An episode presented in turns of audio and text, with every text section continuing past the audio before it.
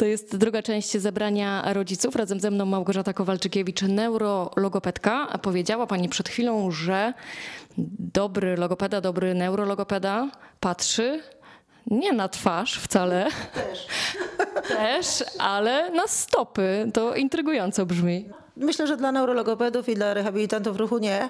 I to jest, powinna być taka baza naszej pracy. Jak przychodzą dzieciaki dwuletnie, na przykład, które seplenią, a mają uchylone buźki, języczki na wierzchu, to widać po prostu. Albo jeszcze ta postawa jest nie taka, to zwykle i koniecznie patrzę, jak ono stoi. Jeżeli dziecko stoi jakoś nie tak, widać, że się złączają kolanka, stopy uciekają do, do środka, to wtedy cały tonus mięśniowy jest zaburzony, a głowa i język nie są oderwane od ciała, to jest wszystko połączone. Więc jeżeli tutaj pomożemy dziecku ruchowo się rozwijać, wtedy jest y, taka kompleksowa praca. Wtedy można przyjść do logopedy i zapracować na przykład nad schowaniem języka. Tego się nie robi osobno. Czy ja dobrze rozumiem, że wada postawy może warunkować właśnie wady logopedyczne, wady wymowy? Tak. I odwrotnie. I odwrotnie. Czyli jeżeli tutaj się napinamy w buzi, podnosimy na przykład ramiona po to, żeby dobrze przełknąć, bo mamy problem oralny, przełykamy tak, że blokujemy ramiona, podnosimy ramionka, inaczej nam się ustawia głowa, inaczej nam się ustawiają barki.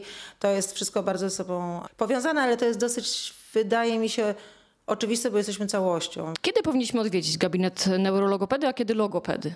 Gabinet neurologopedy na pewno, to ja już tam dodałam w pierwszej części naszej, wszystkie to rodzice wiedzą, wszystkie dzieci nasze z genetyką i z niepełnosprawnościami, to jest oczywiste. Czyli zespół Aspergera, autyzm, tak. zaburzenia? Downa i wszystkie inne zespoły genetyczne, bo tutaj będą na pewno stosowane jakieś takie całościowe masaże ciała, oczywiście tam masaż taki chyba najpopularniejszy we Wrocławiu to jest Castillo Moralesa, to jest taka neuromotoryka też ciała i twarzy, tam też się zaczyna właśnie od tej stopy, o której rozmawiałyśmy.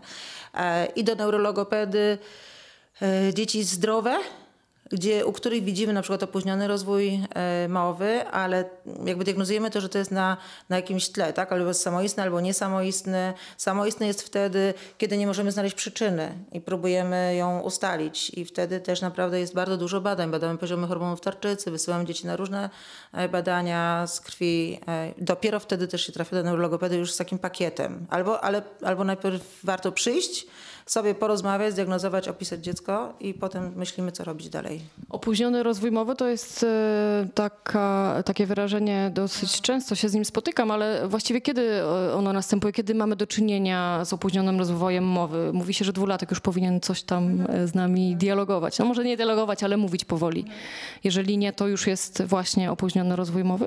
Mamy takie, takie kroki milowe, tak samo jak w chodzeniu, tak? Uważa się, że tam dziecko powinno chodzić powiedzmy do roku, albo około 13 miesiąca i oczywiście, że mamy dzieci, które wtedy zaczynają, ale też mają 17, ale też bym już na to spojrzała, czy, dlaczego tak jest, czy tam jest jakieś obniżone napięcie, żeby to potem nie wchodziło na, na, na ruch. Ale stąd mowa. Mowa jest najbardziej precyzyjnym ruchem, e, bo tutaj trzeba zebrać, e, tak jak mówiłyśmy, i usta, i język, i policzki, i być bardzo dobrze już zebranym w ciele, żeby dobrze mówić. Już nie mówię o artykulacji, ale w ogóle, żeby nadawać.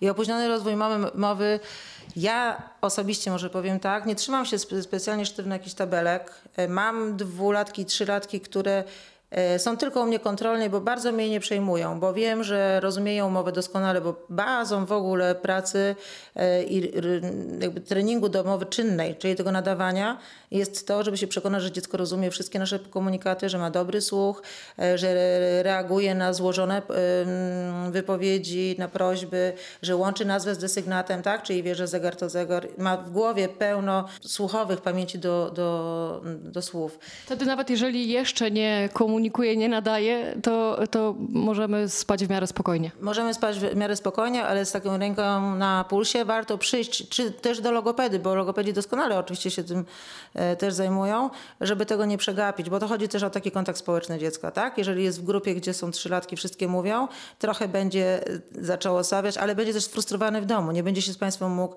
porozumiewać. Czasami wystarczy parę, nie wiem, jedno, trzy spotkania, żeby podpowiedzieć rodzicom, jak z tym dzieckiem rozmawiać. To podpowiemy może w części trzeciej. Oczywiście.